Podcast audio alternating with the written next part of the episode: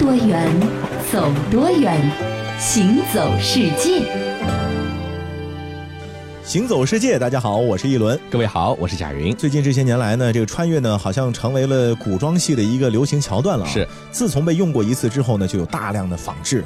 不过呢，可能是因为编剧的这个疏忽，或者呢是道具师的不慎，有一些的植物啊，在古装戏当中也穿越了一把。嗯，在众多的植物中呢，这稳坐穿越专业户的头把交椅的呢，可能是玉米了。嗯，从《新水浒传》到这个《美人心计》，从《云中歌》到《神探包青天》，到处可以看到他的身影。就连素以考据严谨的央视版《三国演义》中，他也要秀上那么一把。但其实啊，这玉米啊，实实在在的都不是那些时代能够出现在中国的植物哦。因为玉米的原产地呢是在墨西哥和秘鲁一带，是玛雅人主要的一个粮食作物。在一四九二年，哥伦布发现了美洲之后，才把它呢带到了欧洲。然后呢，中国一直到明朝的中期啊，这个玉米呢，通过商人、传教士等等多种途径才传入了中国。嗯，传入中国之后呢，就不对了。为什么呢？因为这个玉米呢，又是耐旱涝，又是适合这个山地沙地种植啊，这个特性呢，非常的坚毅，所以很快呢，就受到了重视和推广。那么到了清朝康熙的时候呢，玉米在全国各个省份都有种植了。对，所以明朝中后期开始才可能有玉米，对吧？以那个背景为主的这个电视剧才能出现玉米啊。这说全部都属于穿越。这《三国演义》中有玉米，真的是笑掉大牙了要。这除了玉米之外呢，这红薯和马铃薯呢，也是经常穿越的一个植物啊。比如说在《神探包青天》中，红薯呢就和这个玉米呢一起出场了。啊，连夜赶路，都饿了吧？啊，这是新出的玉米和地瓜，新鲜着呢。啊，小老儿家中也就只有这些招待诸位了。大家赶快吃吧！啊，已经很好了。来来来来，别客气，大家都来请。但事实上呢，红薯和马铃薯啊，也和玉米一样，全部呢都是原产于美洲的作物。嗯，那同样呢，也是在航海大发现之后啊，从美洲先到欧洲，再从欧洲逐渐的传入亚洲。嗯嗯，玉米、红薯和马铃薯的传入，对于提高粮食的产量、刺激人口的快速增长啊。起到了很大作用，嗯，就是咱们现在是一个人口大国，是地位从什么时候奠定的呢？从那个时候开始，就逐渐的开始爆发性。对，因为有了足够的这个粮食，对吧？对，一直咱们中国的人口都是在一亿以内的，是。但是有了玉米、红薯和马铃薯之后，就突破了，就突破了。嗯。不过呢，可能是因为就是我们现在人对这些植物太熟悉了，嗯，所以说在古装剧当中穿越呢也是很频繁，嗯，成为了古装戏当中常见的一种 bug，嗯，没错，一种这个瑕疵。是的。那么相比这个玉米啊、马铃薯啊、红薯啊这些。有正面镜头的穿越专业户，有一些植物的穿越呢，可能就是比较郁闷了。它的出场的这个方式呢，往往是打酱油这种形式啊，比如说在这个房檐底下啊、墙根底下的一个装饰物啊，或者是某一个盘子中的佐料啊。那其实最典型的是什么呢？就是一种吃的东西，就是我们现在司空见惯的辣椒。对，其实咱们也说过，辣椒呢和玉米、红薯一样，也是原产于美洲的一种植物。嗯啊。一直呢到明朝末年啊，才一开始是作为观赏植物传入中国的。那么到了清朝的康熙、乾隆的这段时间呢，辣椒才首次在贵州普遍开来。哎，那为什么是在贵州呢？主要因为古代的这个贵州啊。缺盐，嗯嗯，盐很少，那么老百姓呢就用辣味儿去替代咸味儿来进行这个调味。是的，所以啊，除了讲述清代的古装戏之外呢，绝大多数的古装戏应该都不能够见到辣椒身影。嗯，如果见到辣椒身影，那都属于穿帮了，对吧？但是相比于玉米、辣椒这些明显是由于编剧或者是道具的疏漏导致的穿越之外，也有可能是因为真的是历史的知识呢不具备，对吧？那有一些的穿越情节呢，哎，就显得更加的情有可原了。你比如说有一个水果。葡萄的穿越，那葡萄呢？原产自于欧洲西亚和北非一带，最早呢是在里海的沿岸地区呢进行栽培的，距今呢差不多有七千年以上的历史了。嗯。咱们中国啊，是汉代张骞出使西域的时候呢，从大宛国，也就是现在中亚的土库曼斯坦、吉尔吉斯斯坦一带，将这个葡萄呢是引入到了汉朝。嗯啊，那么从此之后呢，葡萄就慢慢的在咱们中国呢生根开花了。所以显然秦代的人是不可能吃到葡萄的。嗯，那么为什么说葡萄的穿越有道理呢？是因为中国虽然不是葡萄的原产地。但其实呢，中国却一直有着很多葡萄的近缘种，就是类似于近亲了。是啊，不是直系亲属，但是呢，也有一些血缘关系的。嗯啊，比如说有一种叫做英玉，还有一种叫做葛蕾的植物。没错，那么这两种植物呢，早在这个商周时时期呢，人们就采食它们呢来作为水果了。你比如说这个《诗经》中就有这样的话啊，说六月食玉及玉，南有辽木。葛蕾蕾之就是一个名证，嗯，不过呢，它们的果实非常小，口味呢也不算很好。在葡萄引入之后呢，就逐渐逐渐的从人们的果盘中呢消失了。而葡萄你看又有水分，口味也好，还大，对不对？那所以说呢，剧组用葡萄来代替它们呢，其实从历史上来讲也讲得通。嗯，但是我觉得剧组应该是想不到这个层面的。不过虽然说葡萄的近缘种啊不太好吃，但是啊，在葡萄的育种过程当中啊，这些近缘种可是发挥很大作用。嗯嗯啊，咱们现在本土培育出的很多的优良的这个葡萄品种，像什么精密啊、嗯、金镶玉啊、北红啊、北梅啊等等。拥有自主知识产权的鲜食和酿酒葡萄品种呢，都是由欧洲、中亚的葡萄，嗯，和咱们这儿的这个近亲葡萄。杂交之后的产物是没错，所以说，总之啊，拍古装戏的这些导演们、这些编剧们呢，其实还要多学点这个植物学的知识，是或者说动物学的知识。比如说，这个猫是什么时候到咱们中国的，对吧？咱们什么时候把它变成宠物的？你太早的话就不合适了，是吧？呃，除了知道一些知识之外呢，我觉得啊，知其然还要知其所以然。嗯，那不然的话呢，也只是学了一个皮毛。对，其实说到文化的传承呢，有的时候就是这样，很多人呢大概轮廓都明白，可是说到细节呢，往往很容易被忽视。嗯，比如说在中国的传。统文化当中，给一双筷子是中国人都会用，对啊，或者说是华人都会用。哎，可是要是给你一个盖碗儿，你知道怎么喝茶吗？哎，这就很麻烦啊。咱们来可以看一看盖碗的这个正确的手法是这样的：要一手持托，另一手呢以盖撇去浮茶，然后呢再饮茶汤。这有点像皇帝那个饮茶的方法，对吧？对。那么整个过程呢，手呢你是不能触到碗的。嗯。盖碗呢又名三彩碗，以盖喻天，碗喻人，托呢是喻地。那么表达的是一种天时地利人和，你全要尽在掌握，抓在手里。是的。所以啊，关于喝盖碗茶，很多人这不拖着茶托的，嗯啊，直接拿一个茶碗就这么喝的，这叫养杯，哎，这叫养杯，就把东了。是的。那关于这个盖碗的来历呢，最早啊可以追溯到唐朝，嗯，也就是说唐朝之前的古装戏要是有盖碗，这也是穿帮，嗯。那唐朝的盖碗是怎么来的呢？故事的主人公是西川节度使崔宁家的大小姐。大小姐。您饿不？要不要吩咐厨房去做点小点心？哎呀，吃吃吃，就知道吃。这不才刚吃了午饭吗？哪里有胃口吃什么小点心？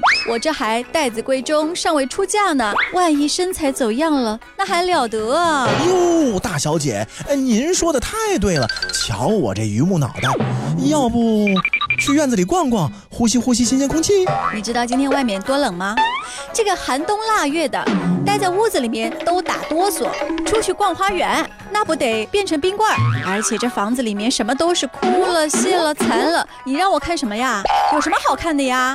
哎呦喂，您瞧瞧我这记性，大小姐，要不就待在屋子里喝点暖胃的红茶，怎么样啊？哎，这个听起来不错啊。好吧，来点吧。得嘞，上茶。哎呦，你要烫死我呀！这么热的茶碗怎么端呢？要不我给你找个人端着，您只管喝就行了。我又不是贪了，至于这么夸张吗？啊，那边不是有个小碟子吗？来，给我拿过来。哦，对了，再拿点浆糊过来哦。你看，把那个小碟子粘在茶碗下面，不是就不烫了吗？还倍儿稳的。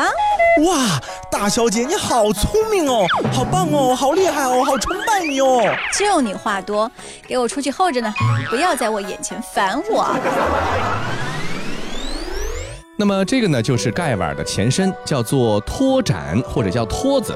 那这崔宁啊，任节度使呢，是在公元七百七十年前后，那应该是托盏出现的一个大概的时间。而唐代的越窑、邢窑、宋朝的钧窑、定窑呢，都有托盏存世。这些托盏呢，大都是盏托相连，另外呢都没有盖儿。真正适合泡茶的盖碗呢，是明代的时候才出现的。对的，因为在明代啊，过去的一些煎茶、点茶的泡茶的方式呢，都逐渐的不用了。嗯，对应的茶器呢，所以也就消失了，取而代之的就是这个泡茶法，和我们现在喝茶的方法就是一样了。是，所以同时兴起的是两种新式的泡茶器皿，嗯，分别就是紫砂壶和盖碗。对，那么这个时候的盖碗呢，比唐宋时候的托盏呢要深一点，适合呢存放茶叶，那加了盖子呢，却没有底托。那大概是晚明或者初清呢，盖碗呢又加进了托，成为了现代意义上的三彩碗。托呢是防烫手用的，但是细想呢也未必。你比如说一杯茶，如果拿起来烫手，那喝起来也肯定烫嘴，那干嘛非得拿着呀？对呀，就凉了再再喝呗，对不对？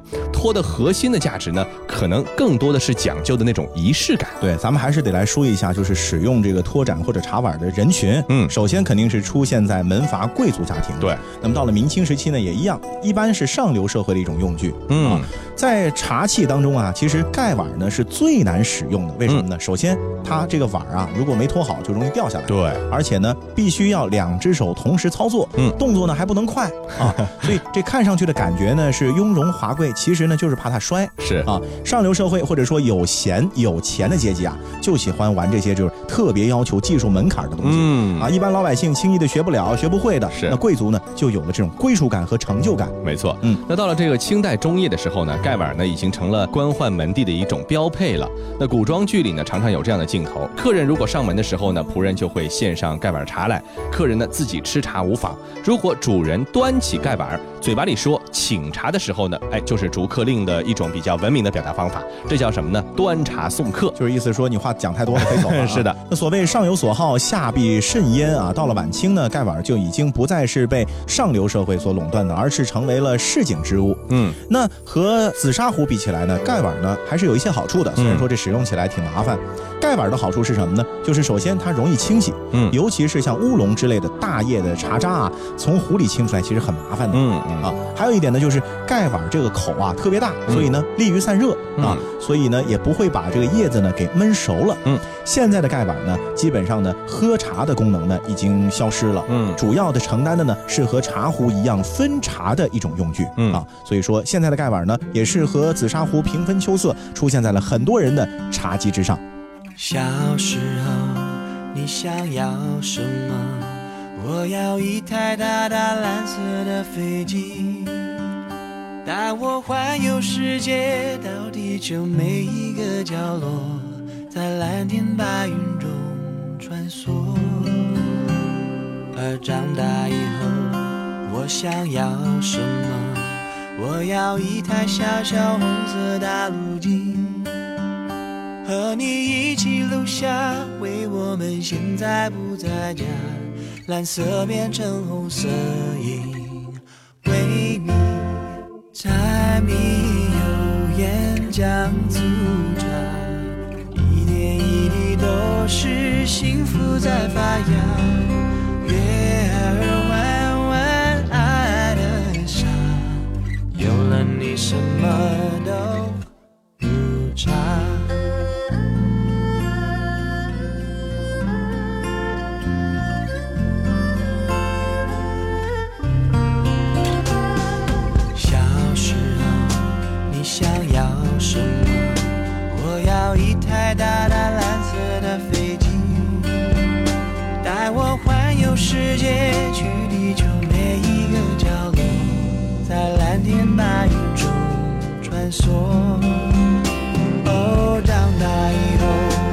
想要什么？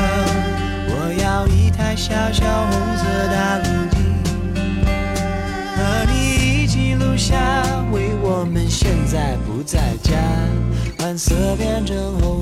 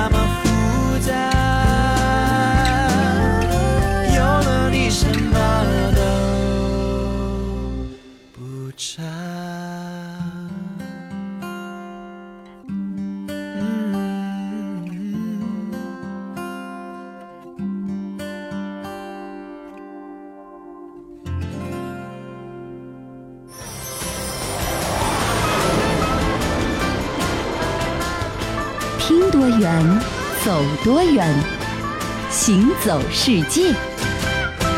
欢迎继续回到《行走世界》，大家好，我是一轮。各位好，我是贾云。说到文化的传承吧，哎，咱们中国的文化呢，不仅在中国传承。还扩散到了周边去，嗯啊，有咱们周边的很多国家和咱们生活习惯呢都差不多，对，可能都是受到古代中国的一些文化的影响。是，比如说这个韩国的饮食文化，韩国的饮食文化呢和中国有相似的地方，但是也有不一样的地方。比如说看过韩剧的朋友可能都知道，韩国人呢特别的喜欢喝海带汤，嗯，虽然咱们也喝，但是喝的没他们那么勤快，是，这就属于有点不一样的地方了，对，因为不同的地域和生活习惯嘛，是。在日常的生活当中啊，你会发现韩国人呢是平时喝，然后呢生日的时候喝，嗯，怀了孕呢继续喝 啊，这么喜欢喝海带汤，到底因为什么呢？接下来我们就来和大家说一说韩国人的海带汤情节。是的，咱们先来说一说韩国人过生日要喝海带汤这样的一个习惯。那其实啊，海带汤本身呢和长寿、健康等吉利的寓意呢是没有关系的，而是为了对怀胎十月辛苦养育自己的母亲呢表示敬意的一种方式，表达对母亲的感激之情，纪念。母亲的生育辛苦。呃，因为啊，这个在注重食疗的韩国呢，海带汤原本是韩国孕妇产后的一种补品。那么，因为它富含有钙质、维生素、蛋白质等等的营养，对于孕妇的产后恢复和接受母乳喂养的孩子的健康生长都是有好处的。所以，借这个海带汤来纪念母亲的辛苦。嗯，那同时呢，海带有一个优势就是价格低廉，嗯而且呢特别容易拿到。所以在韩国啊，产后的孕妇呢都要喝海带汤。嗯，呃，尤其是在以前啊，这个物质条件不发达的时候。已经是好东西了，对啊，当然了，海带汤里呢也不仅仅只有海带，汤里面呢可能还会加入这个鲜肉哦。加入鲜肉之后的这海带汤啊，口感呢是偏那种鲜甜味的。嗯，海带汤里呢还可以加入牛肉，这个是不是很特别？中国一般不这么做啊。对，因为海带呢是寒性的。牛肉呢属于温补的，在一块儿啊可以中和掉寒性，那使得全人群都更加适用，就比较温平一些了，对吧？那至于这个孕妇喝海带汤的由来呢？传说啊是有人看到鲸鱼受伤的时候呢，就会找海藻一类的食物呢来进行疗伤。而孕妇呢，在产后呢，需要去除污血来恢复身体，所以说海带汤就这么成为了孕妇产后的一个必备的食补佳品。是的，那说到这个海带汤啊，不仅仅是喝的人多，而且制作的过程也非常讲究。是，首先就有一个禁忌，就是孕妇在买海带的时候啊，不能讲价哦，不可以讨价还价 啊。为什么呢？因为海带的价格降低会导致孩子寿命缩短，有这个说法，就有这种相信啊。嗯嗯。而且呢，煮海带汤的时候。后呢，不能够将海带撕碎，嗯，而是要用绳子将海带呢绑成一串哦。因为根据韩国风俗啊，撕碎海带意味着孩子可能遭遇难产哦，啊，不吉利，有各种各样的联想。是是是。那当然了，即使海带汤在韩国的饮食当中占有着重要的地位呢，也不是说什么时候都去喝海带汤的。嗯嗯。在考试前夕和面试的时候就不能喝哦。为什么呢？因为韩国人认为啊，海带滑腻的这种质感会给人带来不好的运气哦，就是一下子滑掉了，没有了，对吧？那海带汤到底该怎么吃呢？其实啊，除了用嘴巴呢，就得用筷子。而这韩国的筷子呢，也很特别。相对于中国和日本的筷子呢，它有很大的区别。那它不是类似于柱子形状的，而是呢又扁又长，常常呢使第一次使用的人呢有点觉得不太好驾驭。嗯，同时呢它不仅扁，而且呢几乎都是金属材质。我们知道这金属材质呢，它很光滑，对吧？而且呢又比较重，拿在手里呢不方便。那再一次增加了这个使用难度。那说到这儿呢，既然这么的麻烦，为什么这个韩式筷子要做成扁长形状的，就值得研究一下。是的，这原因吧，其实和韩国人的手没关系，嗯，而是和韩国传统房子的结构有关系。哎。韩国传统的这个房子啊，厨房呢只有烹煮的功能，通常呢是不会在厨房用餐的。嗯嗯，要吃饭的时候呢，一般都是把饭菜放在盘子上，然后呢端到房间里去吃。是的，或者在有客人来的时候呢，就端到客厅去吃。是的。筷子如果是柱体呢，就容易在这个运送的过程当中啊滑落哦，对。而扁平的形状呢，相对来说比较的稳定，是。所以说，为什么今天韩式筷子是扁平的？主要呢是因为不易滑落哦，运输方便，对吧？另外一个原因呢，其实也和这个类似啊，就是在过去传统的大家族的生活当中啊，韩国的妻子或者媳妇儿呢，必须是要将饭菜从厨房端到公公婆婆或者丈夫的房间的。那么筷子做成扁平状呢，才会固定在这个餐盘之上，也算是一种比较贴心。的发明啊，是这样的话，看上去最有规矩。没错。那么另外呢，还有一个历史的原因啊，由于韩国过去的战乱呢比较多，那为了方便携带和保存，筷子呢大多会使用金属，比如说铁啊、钢啊这样的材质。到了现代呢，由于环保意识的抬头呢，这个韩国政府规定，餐馆一律不得提供免洗餐具，就是一次性的肯定不能用的。嗯，那因此到了韩国用餐，你会发现他们的餐馆里使用的都是不锈钢或者其他金属的一个永续材质做的这个筷子。当然呢，这个形状没有变化过，还是这种扁扁的筷子。说了那么多韩国的这个饮食文化的一个特点啊，相对来说呢，我觉得韩国还是我们比较熟悉的一个国家。嗯，因为距离我们特别近，然后呢，我们又差不多有着相同的很多的这个审美。是啊，韩国的衣服啊、化妆品啊，咱们这用起来也特别的顺手，得心应手，像自己的一样。是相对来说呢，离我们比较遥远的地方呢，有一些国家呢，我们就非常的不熟悉了。今天接着呢，再来说一个离咱们这儿呢挺远的，但其实呢，它又是一个文明的休闲胜地。哦。它呢有一个美称叫地中海心脏，嗯，那在地中海里头，对，就在地中海的中央啊，这地理位置非常的明显。嗯，它呢是属于中国人呢对它还不太熟悉，但是在欧洲呢是闻名遐迩的一个度假胜地，它就叫做马耳他。嗯，据说这个马耳他这个名字呢其实是源于希腊语的，叫做甜蜜的意思。那么马耳他呢确实是像这个滴在地中海的海洋之心的一颗蜜糖这样的一种形状。在骄阳下呢，千年来都保持着融化欲滴的这种样子，也难怪呢，这里一直是被人觊觎的。这翻开马耳他的历史呢，就是一连串的异族统治史，比如说迦太基人啊、罗马人、阿拉伯人、诺曼人，还有这个西班牙人、圣约翰骑士、法国人、英国人等等等等。这小国呢，可以说历来是命运多舛，来来往往的都是过客。但是呢，到现在为止，你发现他们都走了，但是这颗蜜糖呢，依然是保持着甜蜜的样子。是的，前面说到这个甜蜜之意啊，是马耳他在这个希腊语当中的含义。嗯，那还有一个说法，说这个马耳他的词根呢，其实是来自于腓尼基语的，哦，也是一个腓尼基语当中的好词，既有天堂的含义，也有避风港的意思。嗯，天堂中的避风港或者避风港里的天堂都是好东西。对，不管古时候这里是不是天堂，至少在现在，权威社会学家先后调查了九十多个国家之后啊。他把马耳他、丹麦和瑞士呢，都是誉为全球最快乐的国家。嗯，那所以从现在这个层面来说呢，确实马耳他生活的人们是幸福无比的，嗯就好像是生活在天堂一样。是，那这里的人民呢，幸福，就算是游客啊。你去那儿晒晒太阳、逛逛古迹呢，可能也能够感受到洋溢着的这种幸福的陶醉的感觉。没错，那除了这个幸福感满满之外呢，这里也是一个非常安全的岛屿，全岛没有乞丐。那即便是在深更半夜在街头行走呢，也非常安全。那么现在我们都知道，欧洲很多的国家就不像我们想象中那么的安全、那么的宁静了。哎，所以说走在地中海之心的这样的一个马耳他的小岛上，如果能有这样的祥和安宁的感觉，确实也是非常难得的一种体验了。是的，没错。那如果你你是一个影迷的话呢，你就更加应该知道，就是马耳他还是很多电影和热门电视剧的取景地。嗯，比如说影片《特洛伊》的电影啊，这里面幽蓝的海和土黄色的城垛呢，就是在马耳他取景的。嗯，还有这个《达芬奇密码》里面富丽堂皇的、令人瞠目结舌的这个教堂，也是马耳他的一个景点。嗯，甚至《冰与火之歌》这部电视剧当中啊，龙女和马王结婚的那个地老天荒的悬崖也在马耳他。嗯，所以其实啊，在马耳他这个小小的国土之上呢，演绎着。各种各样的经典的外景的取景地，是的，所以这些外景呢，现在也吸引着很多的人前去一探究竟。嗯，我觉得这个马耳他呢为这个中国人不知呢，有一个很大的原因，因为它实在太小了。嗯，在这个地图上，地球仪上，因为按照比例的缘故呢，它根本是缩的连看都看不见，影子都没有。这马耳他呢是由七座岛屿组成的，虽然说它在地图上可能连一个影子都不存在，可是它并不代表在人类历史上无足轻重。事实呢恰恰相反，早在公元前五千年啊。这个区域呢，就已经有大规模的人类活动了。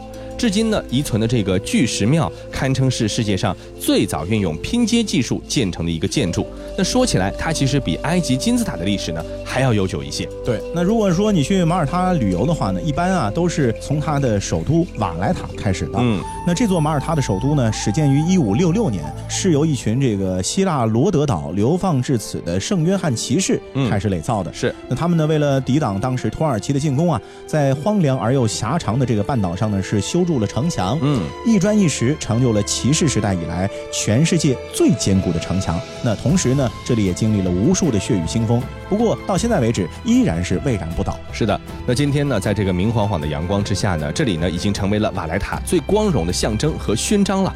这巴掌大的城市啊，小到两三个小时就可以完全逛遍了。但是呢，真正侧身其间，才会发现这个历史的积淀呢是非常的厚重的。马来塔集中了大量的教堂、皇宫，还有历史建筑。这联合国教科文组织把它评选为世界遗产的时候呢，宣布说这里是全世界历史建筑密度最高的地方。嗯，那在马耳他的话呢，你除了逛古迹之外啊，一定啊得度过它的周末。嗯，不为别的，就是为了能够去逛逛这个马尔萨什洛克鱼市。嗯，这个鱼市周末营业时间比较长，基本上从早上六点开始，一直到中午十二点都营业。长长弯弯的这个海岸线啊，就把地中海呢围进了一个湾，然后呢上面星星点点停着，全部都是各种各样的渔船。嗯，这个渔船呢还有一个名字叫做卢佐。嗯，这个是属于马耳他非常上镜的一张名片了。嗯，为什么呢？是因为船头啊有两对对称会上的眼睛，哦人眼的图案。是这个人眼的图案可是有来历的。嗯，你就能看出马耳他的一种文化交流了。是，这其实是埃及神话当中啊荷鲁斯的眼睛。哦，从最早一批登岸的腓尼基人开始呢，渔民们就把它当做了守护神，保佑出海的人们平安的归来，就有点像这个沿海地区中国的这个妈祖信仰。是的啊，那顺着海堤漫步啊，在风中呢，你还可以隐隐约约的闻到飘过的咸腥味儿，以及人们在鱼市讨价还价这种声音。嗯，最主要的是在那儿能够买到新鲜的海鲜。是的，所以说呢，既有好吃的，又有好看的，而且呢，这个整个的城市环境呢，又非常的甜蜜宁静。这样的地方，有机会的话，一定要去走一走。好了，那以上就是这期行走世界的全部内容。我是一轮，我是贾云，感谢各位的收听，我们下下期再见。